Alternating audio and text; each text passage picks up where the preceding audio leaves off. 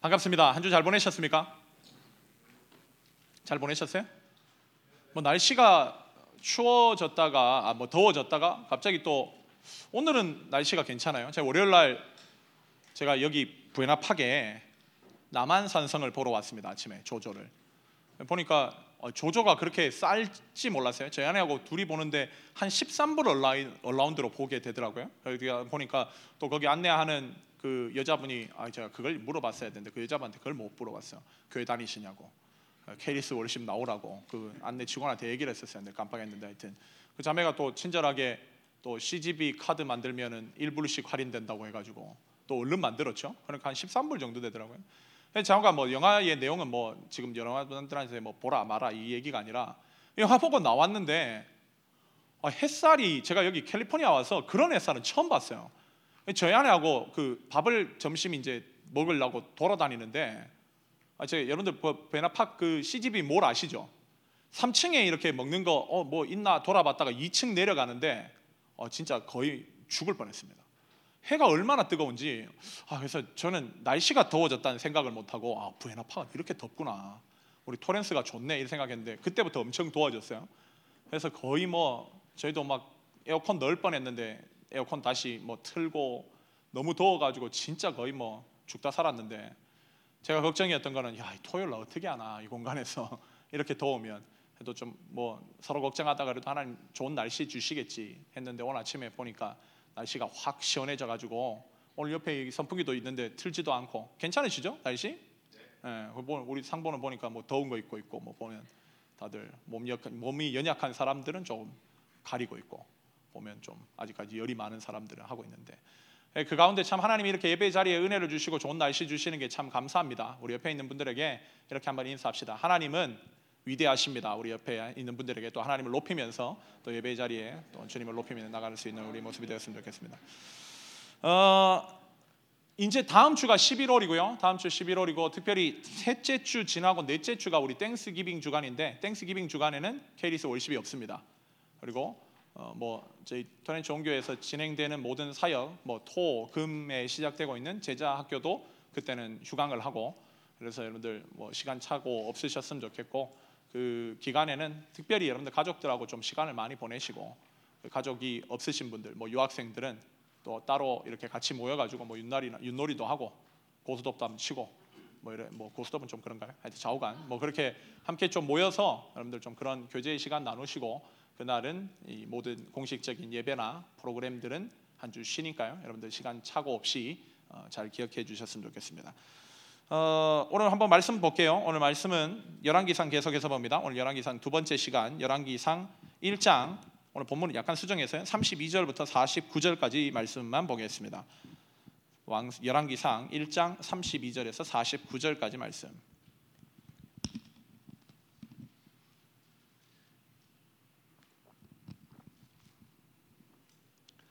우리 다 찾으셨으면 한 자리에서 일어나서 하나님 말씀 받들어 봉독했으면 좋겠습니다. 열왕기상 1장 32절에서 49절까지입니다. 49절까지 말씀. 다윗 왕이 이르되 제사장 사독과 선지자 나단과 여호야다의 아들 분하야를 내 앞으로 부르라 하니 그들이 왕 앞에 이른지라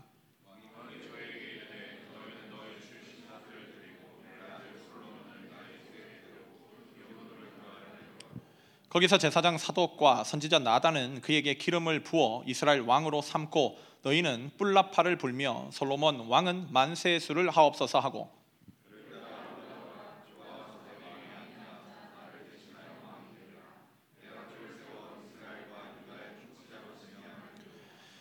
여호야다의 아들 분하야가 왕께 대답하여 이르되 아멘. 내 주 왕의 하나님 여호와께서도 이렇게 말씀하시기를 원하오며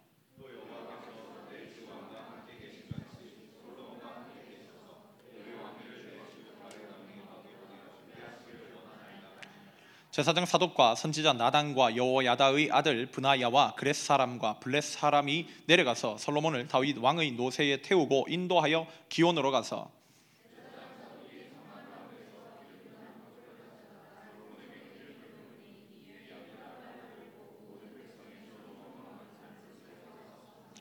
모든 백성이 그를 따라 올라와서 피리를 불며 크게 즐거워하므로 땅이 그들의 소리로 말미암아 갈라질 듯하니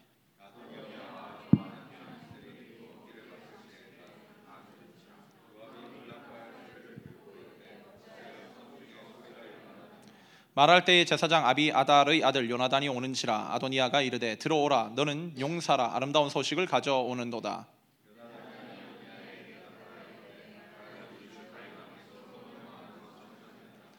왕께서 제사장 사독과 선지자 나단과 여호야다의 아들 분하야와 그렛 사람과 블렛 사람을 솔로몬과 함께 보내셨는데 그들 무리가 왕의 노새에 솔로몬을 태워다가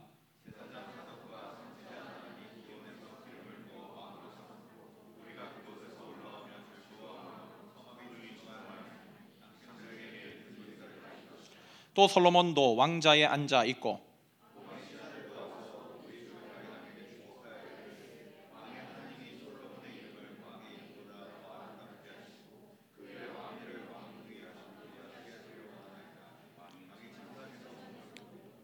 또한 이르시기를 이스라엘의 하나님 여호와를 찬송하리로다. 여호와께서 오늘 내 왕위에 앉을 자를 주사 내 눈으로 보게 하셨도다 하셨나이다 하니 아도니아와 함께한 손님들이 다 놀라 일어나 각기 갓길로 간지라 아멘. 제 잠시 기도하겠습니다. 사랑과 은혜가 많으신 아버지 하나님 감사합니다. 귀하고 복된 예배의 자리 저희를 불러주시고 하나님 말씀 앞에 서게 하시니 감사합니다.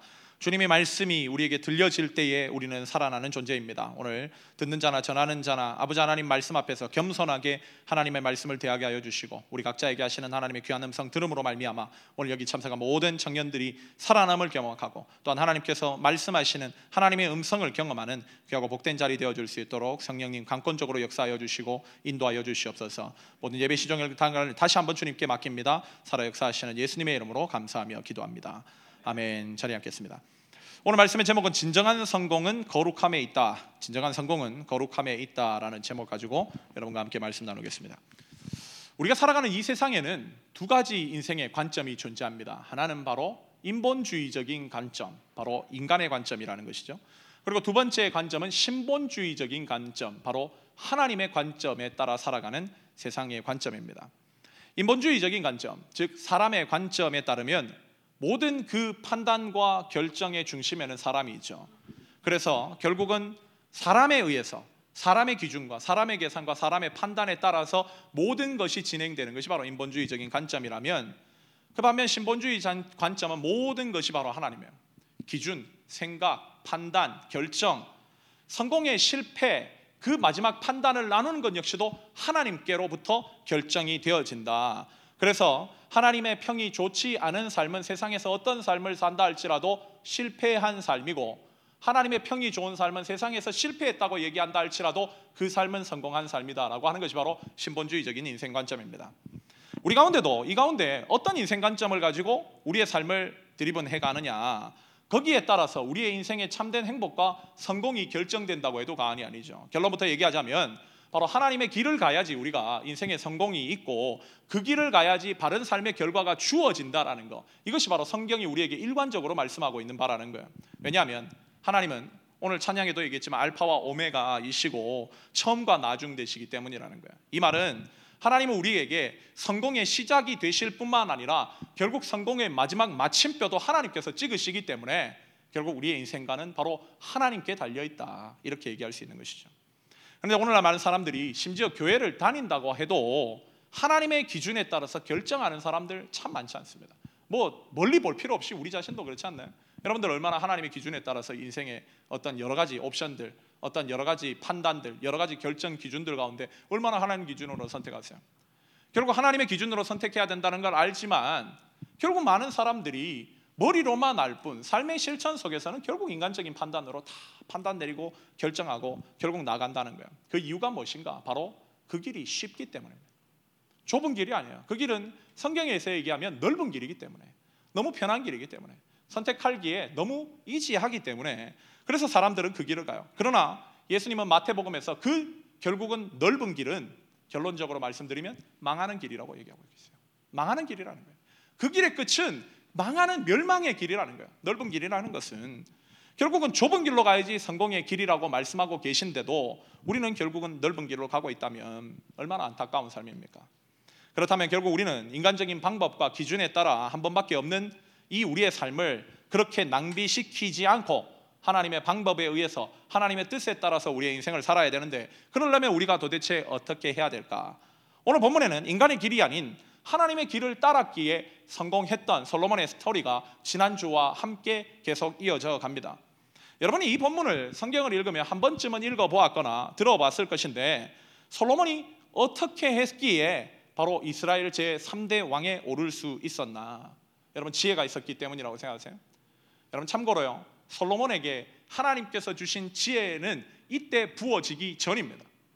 즉 솔로몬이 열왕기상 3장에 가서 왕이 되고 나서 자기가 두렵고 떨리는 마음으로 하나님을 의지하려고 일천 번제를 드리고 난 뒤에 하나님으로부터 지혜가 부어진 것이지 지금 이 순간에는요. 지금 이 지금 1장에서는 하나님의 지혜가 솔로몬에게 부어지기 전이에요. 그러니까 지금 왕되기 직전에 왕되기 전에는 그에게 지혜가 하나님께서 주신 지혜가 없었다는 것입니다. 그렇다면 솔로몬이 인간적인 조건이 너무나도 훌륭했기 때문인가? 지난주에 우리가 살펴본 것처럼 인간적인 기준으로서는 아도니아가 훨씬 솔로몬보다 앞서 있었어요. 아도니아는 다윗의 네 번째 아들이라고 얘기했습니다.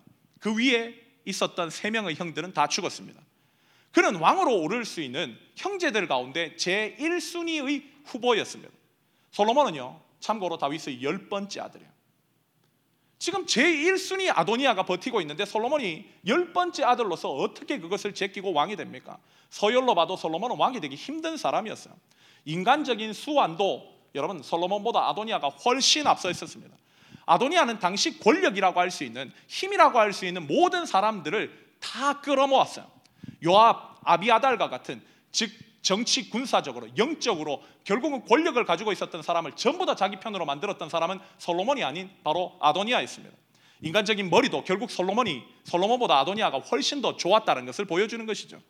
객관적인 기준으로 봤을 때는 솔로몬은 절대로 왕이 될 수 없는 사람이에요. 이거는 게임이 안 되는 게임입니다.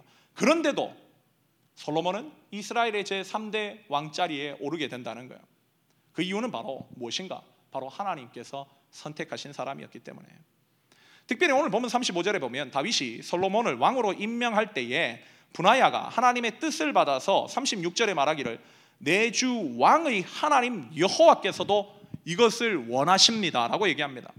여기서 분하야는 즉 새로운 선지자로서 하나님의 뜻을 정확하게 알고 있었어요. 그러나 아도니아는 하나님의 뜻이 무엇인지 정확하게 몰랐습니다. 인간적으로 그는 머리가 너무나도 비상하고 훨씬 더 많은 스펙과 많은 능력을 가지고 있는지는 몰라도 아도니아는요 하나님의 눈이 어디에 있는지를 모르고 또한 하나님의 눈에 들려고 그 어떤 노력도 하지 않아요. 바로 이것이 그가 선택했던 바로 인간적인 방법으로 결국 모든 것이 된다고 했던 그의 교만이 가져왔던 비참한 어떤 멸망의 시작이었던 것이죠. 오늘 여러분과 저도 마찬가지라고 생각해요. 여기에 있는 사람들 중에 그 누가 성공한 인생을 살고 싶지 않을까요? 우리는 한 번밖에 없는 인생. 아까 우리 명한 형제가 앞에서 찬양할 때 우리 인생 짧다. 짧은데 바르게 살아야 된다. 이런 얘기를 했는데 여러분 그 짧은 인생이라 할지라도 여러분 정말 멋지게 하나님 앞에 아름답게 살다 가고 싶지 누가 개판으로 살다가 지옥 가고 싶은 사람 누가 있겠어요? 우리는 대부분 다 아니 100% 모두 다 성공한 삶을 살고 싶어 합니다. 그렇다면 우리가 하나님을 믿는 자로서 여러분 그 마음과 똑같이 그 마음에 결국은 비롯되어서 우리는 얼마나 하나님 눈에 들려고 하나님 마음에 합한 사람이 되려고 노력하고 있는가? 내가 결국 성공을 하고 싶어 하지만 한편 그 성공을 위해서 내가 하나님의 마음에 들어야지 하나님께서는 우리의 인생을 아름답게 빚어주시고 아름다운 성공의 길로 인도하시는데 나는 과연 하나님의 눈에 들기 위해서 하나님 마음에 들기 위해서 어떤 노력을 하고 있는가? 우리가 성경을 통해서도 이미 보듯이 인간적으로 완벽한 조건을 가지고 있어도요 하나님의 눈에 들지 않는 인생은 결국 다 망합니다. 하나님 마음에 들지 않는 인생은 결국 다 망한다는 거예요. 반면 우리가 인간적으로 어리석어 보이고 세상적으로는 스펙도 없고 가진 것도 없고 정말 예수님처럼 갈릴리 나사렛 빈민에서 태어났다 할지라도 그 인생이 하나님 눈에 하나님 마음에 들면 그 인생은 반드시 성공으로 간다는 거예요. 왜? 영원하신 능력의 하나님이 그 인생을 드리븐 해가시기 때문에. 그렇다면 오늘 우리는 이 설교 시간을 통해서 반드시 물어야 할 질문이 겁니다. 그렇다면 결국 내가 한 번밖에 없는 인생, 성공한 인생을 살아야 된다면 어떻게 해야 하나님 눈에 들 수 있을까? 어떻게 해야지 하나님의 능력이 하나님 마음에 드는 자에게 부어지면 어떻게 해야지 내가 결국은 하나님 마음에 드는 그런 사람이 될 수 있을까?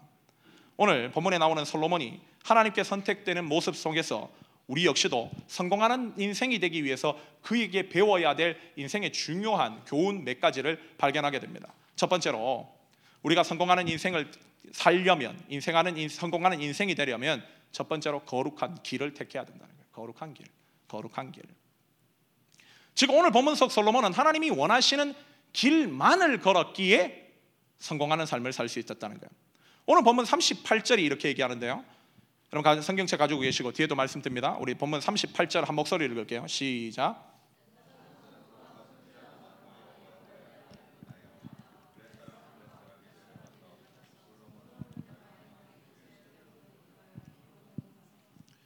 말씀이 짧으면 잘 읽는데 들어가면 뭐 거의 뭐, 뭐 중이 연부라는 것 같아요.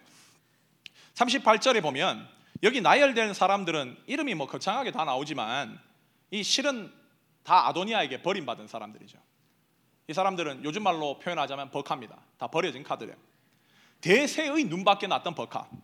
그런데 이 아도니아가 버렸던 버카를 다윗이 불러요. 그리고 그들 외에 그렛 사람과 블렛 사람도 부릅니다. 그렛 사람은 그레데 사람, 섬 사람이고 블렛 사람은 블렛의 족속이죠. 한마디로 이스라엘 민족이 아닌 이방인들도 다윗이 함께 불렀다는 거예요. 즉 다윗에게는 이스라엘 사람들만 그의 리더십에 감복되어 따른 것이 아니라 이스라엘 사람들이 아닌 이방인들도 그의 리더십에 감복되어 따른 사람들이 있었다는 거예요. 그 사람들이 바로 오늘 본문에 나오는 그렛 사람과 블레셋 사람입니다. 즉 다윗의 욕망과 인격에 감복한 사람들이 다윗을 따랐다는 것이죠. 즉 다윗은 이제 솔로몬을 왕으로 세우기 위해서 이스라엘인이 아닌 이방인들도 함께 부른다는 거예요. 이들 역시도 아도니아의 버카였습니다. 이 사람들을 동원해서 솔로몬을 왕이 즉위식에 데려가게 하는데 특이한 사실은 솔로몬이 지금 타고 가는 자가용이 뭐냐는 거예요. 자가용이 뭔 것인가? 38절에 우리에게 솔로몬은 자기가 탄 자가용이 무엇인지를 얘기하고 있는데 바로 노새였다라고 얘기하고 어요 노새. 여러분 노새. 특별히 이 노새는 다윗의 노새였다. 여러분 다윗이 얼마나 겸손했는지를 보여주는 하나의 장면이라고 생각해요. 다윗이 얼마나 훌륭한 왕입니까? 근데 다윗이 차고 다녔던 자가용이 뭔가 노새, 아발론 뭐 이런 거죠. 93년식 뭐 이런 거. 여러분 노새는요 잡종이에요. 잡종 동물입니다. 이 결국은 말과 말, 결국 제일 제일 희발이가 없는 애가 나귀잖아요. 나귀. 그리고 힘 좋은 게 말이면 말과 나귀가 교배에서 태어난 잡종이 바로 노새예요. 다윗은 이걸 타고 다녔습니다. 즉 잡종, 힘도 없는 별 볼 일 없는 즉 솔로몬의 왕자리로 세우기 위해서 다윗이 뭘 타고 가라고 시키냐면 바로 이 노새를 타고 가게 시킨다는 거야. 즉 왕자리 최소한 이스라엘 왕자리면 우리 식으로 얘기하면 최소한 벤츠나 BMW 타고 가야 되는데 노새를 타고 간다는 거야. 반면 여러분 아도니아는 뭘 타고 가신 줄 아세요? 앞선 1장 5절에 보면 아도니아는 병거를 타고 갔다고 얘기합니다. 체리엇. 고대 사회에서 제일 화려한 자동차, 권위와 파워의 상징이라고 할 수 있는 병거 그걸 타고 거기뿐만 아니라 기병을 세우고 친위대 50명을 경원처럼 앞장 세워서 마치 대통령이 결국 입고라는 것처럼 왕이 되기 위한 장소로 들어갑니다.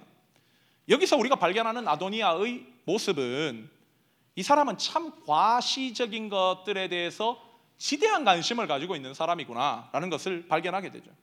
한마디로 쇼하고 싶은 거예요. 여러분 뭐 쇼하고 싶은 거 여러분 얼마나 남자들 가운데도 많잖아요. 여러분 청년들 중에서 뭐 남자들 중에서 좋은 차 타고 싶어하는 거 뭐 보통 다 가지고 있는 생각이죠. 뭐 결국 뭐 하는 말이 차가 성능이 좋고 능력 좋고 뭐 이러지만 결국 그 근처에는 사람들에게 과시하고 자랑하고 싶은 마음이 있다는 거예요. 이것이 세상 사람들의 특징이자 아도니아가 가지고 있었던 특징입니다. 이런 사람들에게는 여러분 진실이 결여되어 있는 경우가 되게 많아요. 과시하고 과장하는 사람들일수록 진실이 결여되어 있습니다. 여러분 세상을 한번 보십시오. 가짜일수록 더 화려해요. 가짜일수록. 여러분 독버섯 한번 보세요. 산에서. 그 결국 가짜일수록요 굉장히 화려합니다. 진짜는 꾸밀 필요가 없어요. 지난주에 얘기했지만 진짜는 진짜 자체가 무게가 있기 때문에 진짜는 꾸밀 필요가 없어요. 여러분 예수님이 자기 구원자라고 화장하시고 맨날만 나이스하게 코디 입고뭐 이래가지고 머리도 정말 올백하고 뭐 이렇게 해가지고 나 구원자다 나타나셨습니까?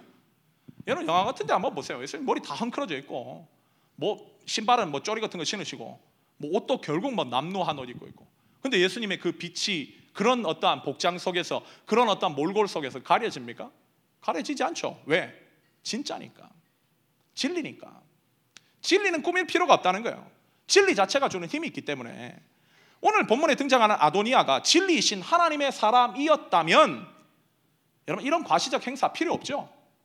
본인이 하나님의 선택을 받았다면 하나님께서 함께 하신다는 걸 믿었다면 왜 이런 과시적인 행사가 필요해요? 그런데 그 중심에 하나님이 없으니까 결국 사람들의 인정을 받아야 되는 거예요. 인본주의적인 사고로 생각하고 판단하고 행동할 수밖에 없는 거예요.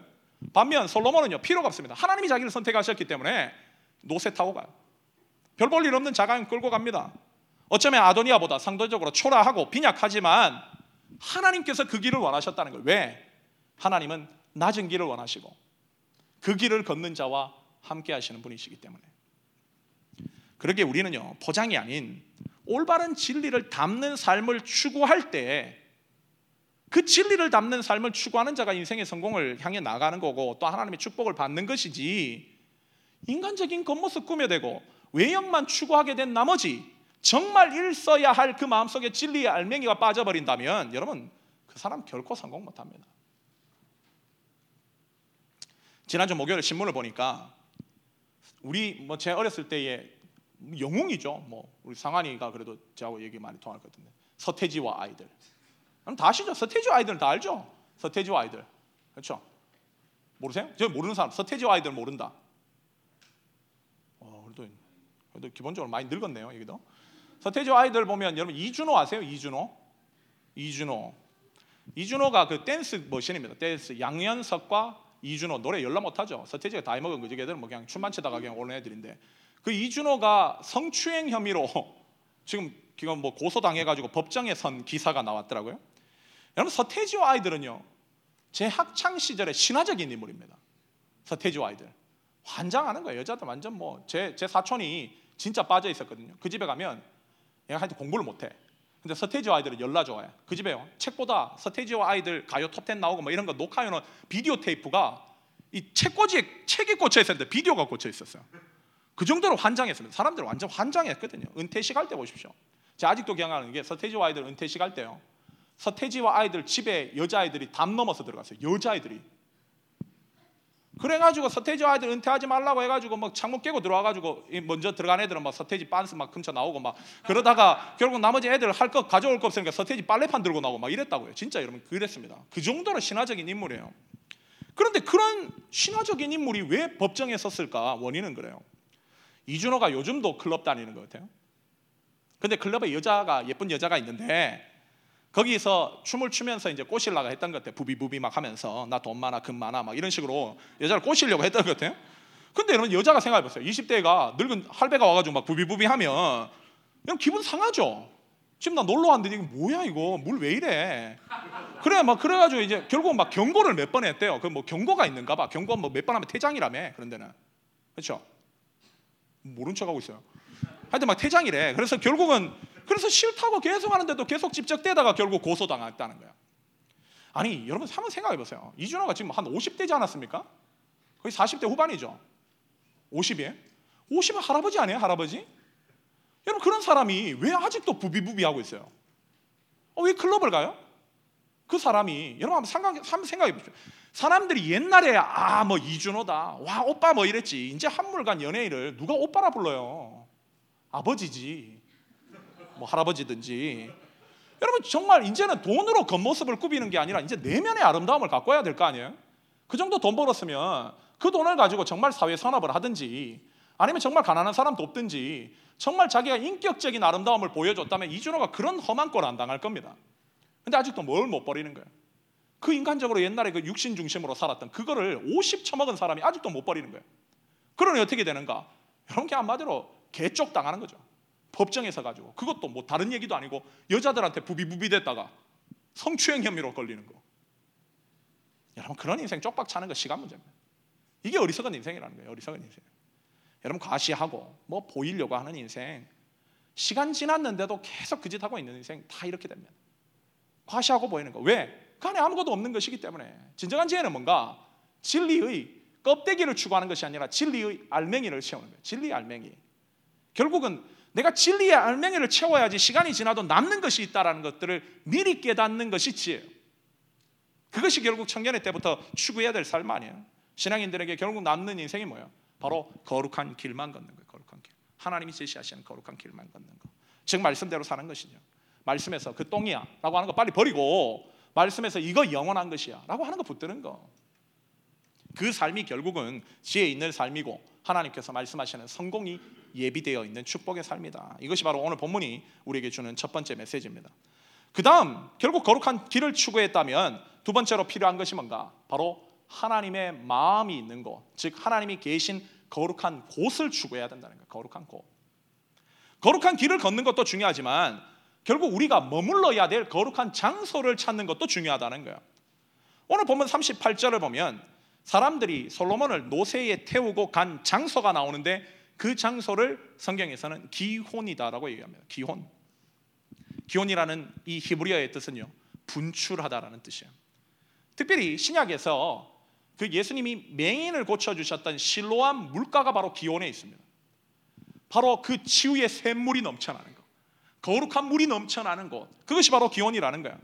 특별히 한 가지 더 기온이 또 특별한 것은 바로 성전이 건축되기 전에 바로 다윗 시대에 솔로몬이 있었던 그 솔로 아, 다윗 시대에 성전이 있었 성막이 있었던 그 성막의 위치가 기온하고 제일 가깝게 있었습니다. 바로 하나님의 성막이 있었던 장소. 생수의 물이 분출하는 곳. 그곳으로 사람들이 솔로몬을 데리고 갔다는 거예요.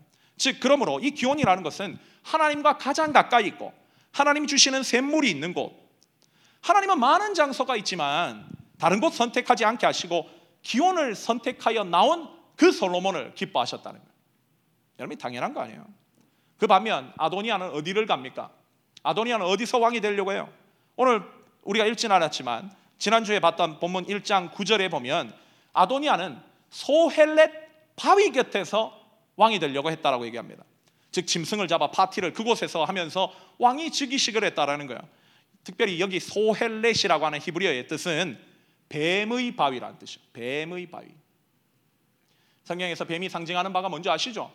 전부 다 마귀처럼 대가리 굴리는 것이 밥, 뱀, 뱀 아닙니까? 즉 사단의 상징. 많고 많은 장소 중에 아도니아가 선택한 곳은 바로 뱀의 바위였다라는 거. 얼마나 상징적이에요. 뱀이 얼마나 교환합니까? 뱀은 머리 쓰는 인간을 또 상징하잖아요. 이 아도니아는 왕이 되기 위해서 얼마나 대가리를 굴려요. 세상적으로 얼마나 치밀하게 준비를 합니까? 요즘도 그렇듯이 사람들은 파티합니다. 잔치한다고 하면 즐거워 난리죠. 왜? 그곳에는 인간의 육신의 즐거움이 가득한 곳이기 때문에 그런 잔치를 배설해 놓고 자신들이 모은 사람들을 육신적으로 즐겁게 만들어서 결국은 자신이 왕이 될 수 있도록 돕게끔 만드는 세상적으로 봤을 때는 굉장히 머리가 탁월한 거죠. 북한 공산 사회에서도 그 공산당 강부가 결국은 뭐 김정을이든 김일성이든 결국은 뭐 김정일이든 그걸 결국 그 권력을 강화시키게끔 돕게 하기 위해서 결국 술 파티를 자주 벌였다 그러잖아요. 그래서 막 고급 양주 뭐 어떻게 보면 막 불법으로 수입돼 가지고 그 막 마시게 하고 그래서 막 잔치하게 해 가지고 충성도를 요구하는 여러분 마치 아도니아가 그런 머리가 비상하게 돌아갔던 사람이라는 거예요. 한마디로 뱀처럼 교활한 것이 바로 아도니아의 본질이었다는 것입니다. 만약 아도니아 중심에 하나님이 계시고 정말 하나님의 뜻 가운데 그가 왕이 되고자 했다면 이런 소헬렛 뱀의 계략이 가득한 이 사단적인 어떤 역사가 가득한 곳에서 그는 왕이 되려고 하지 않았겠죠. 반면 솔로몬은 성막 근처 정말 아무것도 없어요. 그냥 빈들입니다. 그러나 하나님의 성막이 가득 성막이 가까이 있는 하나님의 생수가 분출하는 곳에서 왕이 즉위식을 했다는 거예요. 그의 마음에 하나님이 있지 않았더라면 인생의 가장 순간에 가장 중요한 순간에 하나님을 생각했을 리도 하나님이 가까이 계신 곳도 찾을 생각 그는 하지 않았을 것입니다. 그러나 그의 중심에 하나님이 계셨기 때문에 그는 왕이 즉위식으로 선택된 기원을 기꺼이 찾아갔고 그로 인해서 하나님의 선택을 받아 이스라엘 제 3대 왕의 자리에 오를 수 있었다는 거예요. 이와 같은 사실을 통해서 우리는 결국 인생에 있는 여러 가지 옵션 가운데 우리의 삶의 자리를 어디에다 선택해 둘 것인가 라는 것에 따라서 인생이 달라질 수 있다라는 사실을 다시 한번 깨닫게 되는 거죠. 세상 사람들이 좋아하는 장소를 테이크하면 결국 사람들 많이 붙고 육신적으로 즐겁고 인기가 많아서 뭔가 잘 되는 것처럼 보일지 모르지만 결국은 영원히 빼짝 말라 소엘렛 뱀의 바위로 결국 끝나버리는 그런 인생 살기 딱 십상입니다. 그곳에서는 결국 많은 것들을 뭐 가지고 많은 것들을 누리는 것처럼 보이지만 마음에 허무함이 가득 차 있어요. 육신의 욕망이 가득한 곳에 마음의 즐거움이 있습니까? 결국은 잠시 있어 보이지만 만족함이 없고 허무함만 가득한 곳이 바로 결국 소헬렛이라는 곳이라는 거예요. 반면 하나님이 계신 기온을 선택하면요. 거기는 실로함이 있어요. 분출하는 하나님의 생명의 역사가 있다는 거예요. 내 마음, 내 갈증, 내 허무함을 충만하게 채워주고 내 육신적인 어떤 목마름의 갈증들을 해결해 줄 수 있는 하나님 주시는 생수가 있는 곳이라는 거예요. 많은 사람들이 그곳을 찾지 않고 거기 뭐가 있냐라고 얘기하지만 여러분 거기에 진짜가 있는 거죠. 거기 진짜가 있는 거죠. 저는 이런 면에서 우리가 선택하는 예배의 자리가 바로 그런 자리라고 생각합니다. 예배 뭐 뭐가 뭐 있어요? 뭐 그 교회 뭐 거가 뭐가 있냐고. 거기 뭐 선한 게 있냐고. 거기 무슨 의미가 있냐고. 세상 사람들은 모르기에 그렇게 얘기할 수 있죠. 오히려 그들은 세상적으로 즐거움을 주는 소헬렛을 찾아 다닙니다. 그리고 그들이 얘기하는 소헬렛은 여기 주변에 깔려 있어요. 그러나 이 토요일 황금 주말 이 자리에 여러분 기혼이라는 곳이 어디예요? 바로 예배의 자리 아니에요. 하나님 말씀이 있고 하나님 주시는 은혜의 샘물 실로함이 터져 나오는 장소. 그런 의미에서 여러분 여기를 선택했다라는 것 자체가 여러분 진짜 축복이자 은혜인 거죠. 여러분 한번 여러분 이렇게 한번 옆에 있는 인사 옆에 있는 분들에게 이렇게 좀 축복의 말을 좀 전했으면 좋겠는데 당신이 진짜 예배자이자 성공자입니다. 이렇게 한번 옆에 있는 분들에게 한번 축복의 인사를 나눴으면 좋겠습니다.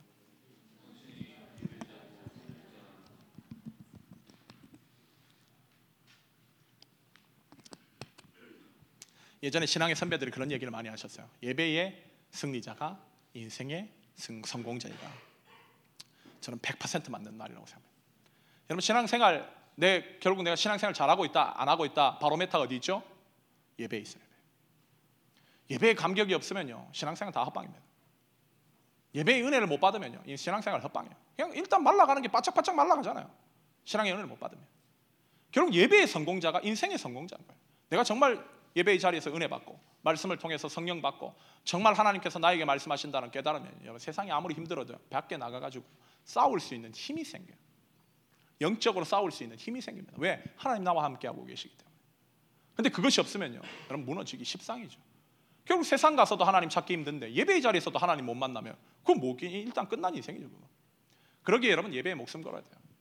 정말 솔로몬이 선택했던 기원을 선택하셔야 돼요. 실로암을 선택해야 된다는 거예요. 즉 진정으로 예배하는 진짜 예배의 자리를 날마다 선택하고 예배의 자리에 임재하시는 주님을 만나기를 간절히 사모하는 인생 살아야 된다는 거예요. 그러면 그 기온에서 실로암 물가로 솔로몬에게 충만하게 임하셨던 하나님의 은혜가 우리에게 입양하게 되고 그로 인해서 인생이 성공 가도를 달리게 되는 진정한 축복된 인생이 될 수 있다. 이것이 바로 두 번째로 또 주고 있는 오늘 본문의 메시지입니다. 마지막으로 우리가 인생의 진정한 성공자가 되려면 거룩한 능력도 필수라는 것을 알게 돼요. 즉 거룩한 길, 거룩한 장소, 마지막 거룩한 능력입니다. 본문 39절에는 중요한 기사가 하나 쓰여져 있어요. 오늘 본문 39절입니다. 우리 같이 한번 읽을게요. 본문 39절 시작.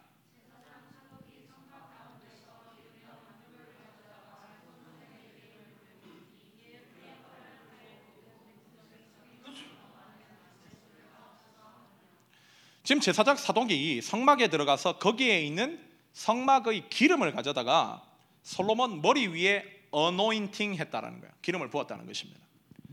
성경의 기름 부음은 하나님의 능력을 상징하고 또 성령님을 모시는 것으로 자주 묘사돼요. 즉 솔로몬의 왕이 즉위식에 제일 먼저 했던 일은 뭔가 바로 이 일을 했다는 거예요. 기름을 부었다는 거예요. 즉 하나님의 능력을 받는 것 그것이 그가 왕으로서의 임무를 수행하기에 필수적이자 절대적인 요소였기 때문에 솔로몬은 이걸 제일 먼저 했다는 거예요. 저는요, 다른 것도 중요한 요소이지만 이것이 솔로몬이 제3대 이스라엘 왕으로 세워지고 또한 그 사역을 감당하는 데 있어서 아름답게 드려질 수 있었던 핵심 요소라고 저는 생각해요. 하나님의 기름 부음을 받은 거예요. 그러나 아도니아는요, 그 어디에도 하나님 성막에 있는 기름을 가져다가 가지고 왕이 즉위식을 했다라는 구절이 없어요. 그에게 관심 바뀐 거예요.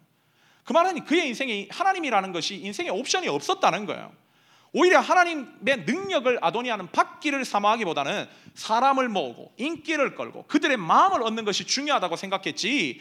즉 뱀처럼 인간의 머리를 굴리고 계산기 두들리고 새를 늘리고 확대하는 데 모든 에너지를 집중했지만 하나님이라는 옵션에 자기의 인생을 걸지 않았다는 거예요. 그렇게 그의 인생은 어떻게 됐는가? 나중에 보겠지만 결국 그의 인생 죽죠. 끝나죠. 특별히 이 기름 부음에 대해서 우리가 좀 더 설명하자면 이 기름 부음에는 두 가지 의미가 있어요. 첫 번째는 바로 구별입니다. 구별된다는 거예요. 누군가에게 기름을 부으면 그 사람은 구별돼요. 그래서 이들은 구별되어 하나님의 능력을 받았기에 백성들이 함부로 하지 못해요. 왕이 그랬고 제사장이 그랬고 직분자들이 그렇죠. 이들에게는 하나님의 사명이 부어진 구별된 존재라는 거예요. 그래서 백성들은 그것을 믿었기에 그들을 함부로 대하지도 않고 그들을 존경합니다.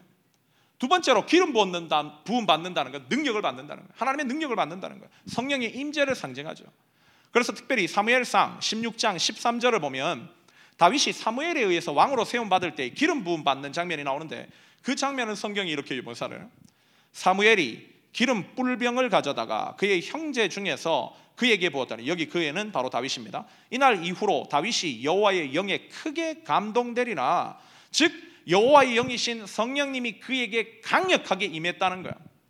여러분 한번 보십시오. 고대 사회나 지금이나 왕이 된다는 거, 뭐 대통령이 된다는 거 뭐 쉬운 일입니까? 어려운 일이죠. 인간의 힘으로는 절대 잘 감당할 수 없는 일이기도 하죠. 그랬기에 하나님의 도우심이 절대로 필요한 일이고 성령님의 인도하심이 반드시 동행되어야 되는 일이에요. 그 믿음을 가지고 있었던 솔로몬이었기에 가장 중요한 순간에 다른 모든 것 제쳐놓고 하나님의 기름 부음 받는 거에 제일 우선순위를 뒀다는 거예요. 오늘 저와 여러분의 삶도 저는 그렇다고 생각합니다. 아까도 얘기했지만 우리 모두는 성공한 삶을 살고 싶어요. 세상에 뭐 성공한 삶, 사업해서 뭐 성공해서 돈 많이 벌었다. 공부해가지고 좋은 대학 들어갔다. 뭐 실력 좋아서 연봉 좋은 직장 들어갔다. 배경 좋아서 좋은 집안에 뭐 시집 갔다 장가 갔다. 여러분 그러면 세상 사람들은 성공한 삶으로 취급하죠. 그러나 여러분 성경에서 말씀하시는 성공의 개념이 과연 그런 겁니까? 성경에서는요. 절대 그런 것을 성공이라고 얘기한 적이 없습니다. 성경에서 말씀하는 성공의 개념은 그의 일생을 통해서 하나님의 뜻이 얼마나 완수되었냐 하는 부분이에요. 그의 삶을 통해서 하나님께서 그에게 주신 달란트를 통해서 하나님의 나라가 얼마나 세워졌냐 이것이 성공에 묻는 가장 본질적인 질문입니다. 즉 하나님의 목적이자 뜻인 그 삶, 그것을 내 삶을 통해서 얼마나 이루었는지. 그 말은 뭐 그리스도인들 뭐 무조건 가난하게 살아야 되냐 이렇게 또 삐딱하게 보는 멍청이들이 있습니다. 뭐 학교 이상한 데 가야 되냐, 뭐 직장도 별 볼일 없는 것만 포인트 해 가지고 뭐 가야 되냐 이런 얘기하는 게 아니죠. 우리는 자주 실패하는 게 뭐냐면 수단과 목적을 헷갈려 해요. 목적을 위해서 수단이 되어야 될 것을 목적으로 삼아 버리는 멍청한 짓을 합니다. 돈을 많이 버는 이유가 뭐예요? 좋은 대학 가는 이유가 뭐죠? 결국 내가 이걸 많이 가져야 되는 게 이유가 뭐예요?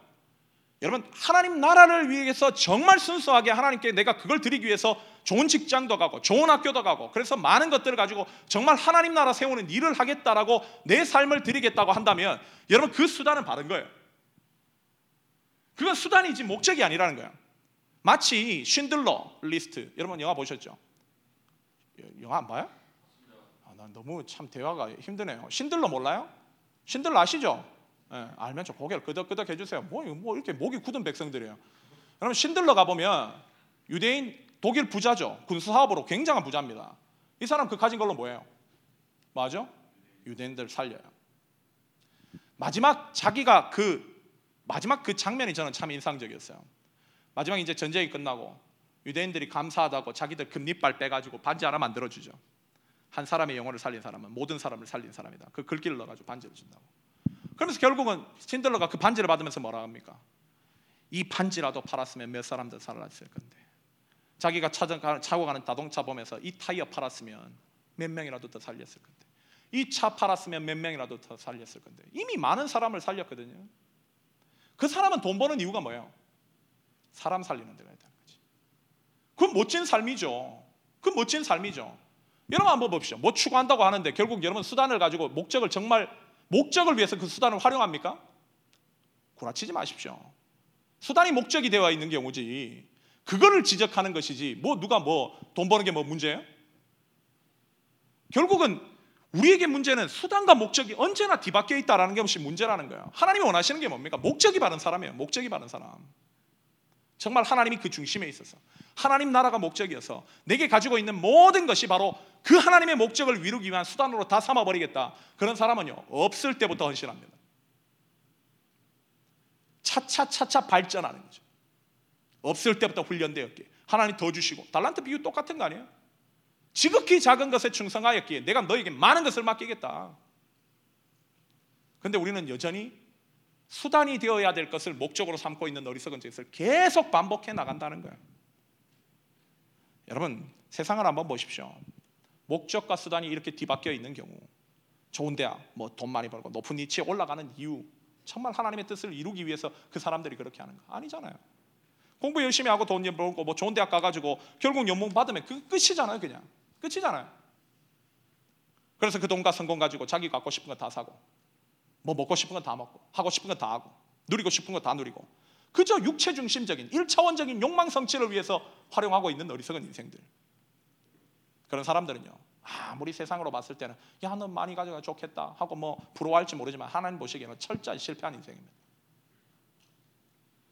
그러나 내가 가지고 있는 것이 얼마 되지 않아도 그것을 가지고 하나님의 영광과 하나님 나라를 세우기 위해서 바르게 활용하는 삶을 살고 있다면 그 사람 진짜 인생 성공자죠. 하나님 보시기에 이미 인생 성공한 거죠. 우린 어렸을 때부터 공부해서 남주냐? 너 좋은 거 가지라고 공부하라고 하는 거 아니냐? 이런 말 많이 들어왔어요. 그러나 크리스천들은요 공부해서 남준다는 생각으로 공부하는 거예요. 미국 가서 돈 많이 벌자 그것이 성공이다. 여러분 그래서 전부 다 아메리칸 드림 꿈꾸고 우리는 여기 왔습니다. 그러나 진정한 성공은 내가 가진 것을 지금부터 가지고 하나님 나라를 위해서 쓸 줄 아는 사람이 되는 것이 진짜 성공하는 아메리칸 드림이죠. 이와 같이 우리가 하나님 보시기에 진짜 성공자 되려면요. 우리 힘만으로는 안 돼요. 우리는 이미 마음속에 더러운 찌꺼기들, 사단의 역사들이 가득해 가지고 우리 힘으로 안 돼요. 아무래도 뭐 좀 삐딱하다 그러면 뭐좀뭐 잘못 오해해 가지고 결국은 뭐 사단 짓거리 하고 이런 사람들도 얼마나 많습니까? 마음에 더러운 것이 너무 많아요. 여러분 결국 우리의 마음 속에 우리 힘으로 될 수 있는 것이 아무것도 없다는 거예요. 결국 뭐죠? 성령의 기름 부음이 필요하다는 거예요. 예배의 자리를 통해 정말 성령이 부어져야 된다는 거예요. 정말 더러운 것들이 다 씻겨 내려가 버리고 부어짐으로 말미암아 채워졌던 그 새 생명의 역사로 말미암아 우리가 그 삶을 사는 것이지 우리 힘으로 절대 안 된다는 거예요. 그러게 우리는 하나님의 도우심이 절대적으로 필요합니다. 하나님의 영적 축복을 부어 주셔야지만 그 삶이 가능해요. 그러나 우리에게도 할 일이 있다는 거예요. 그게 뭔가? 바로 우리의 방향을 바르게 잡자는 거예요. 우리가 무엇을 추구하나 어떤 선택을 할 때 내가 이 길을 지금 거룩한 길이라고 걷고 있는가? 내가 정말 이 길을 걷고 있는데 이 길 끝에 가고자 하는 그 목적지가 바로 하나님이 원하시는 하나님의 장소인가? 그리고 결국 나는 거룩한 능력을 가지고 정말 목적과 수단을 헷갈려 하지 않고 수단을 즉 목적을 이루기 위한 하나의 방법과 도구로 사용하려고 지금 날마다 내 삶에서 헌신하고 있는가? 계속 물어야 된다. 그렇게 되면 하나님은 계속적으로 거룩한 능력을 우리에게 부어 주실 것이고 그래서 하나님이 개입하심으로 말미암아 결국 그 인생은 오늘 솔로몬처럼 진짜 성공하는 인생을 살아갈 수 있다. 이것이 바로 오늘 본문이 우리에게 주는 메시지입니다. 그러므로 우리가 해야 할 일은 다시 얘기하지만 바로 하나님을 붙드는 거예요. 즉 오늘 본문에 오늘 설교의 제목처럼 인생의 진정한 성공은 바로 거룩함에 있다는 거예요. 그 거룩함이 누구예요? 바로 하나님이죠. 하나님 붙드는 거예요.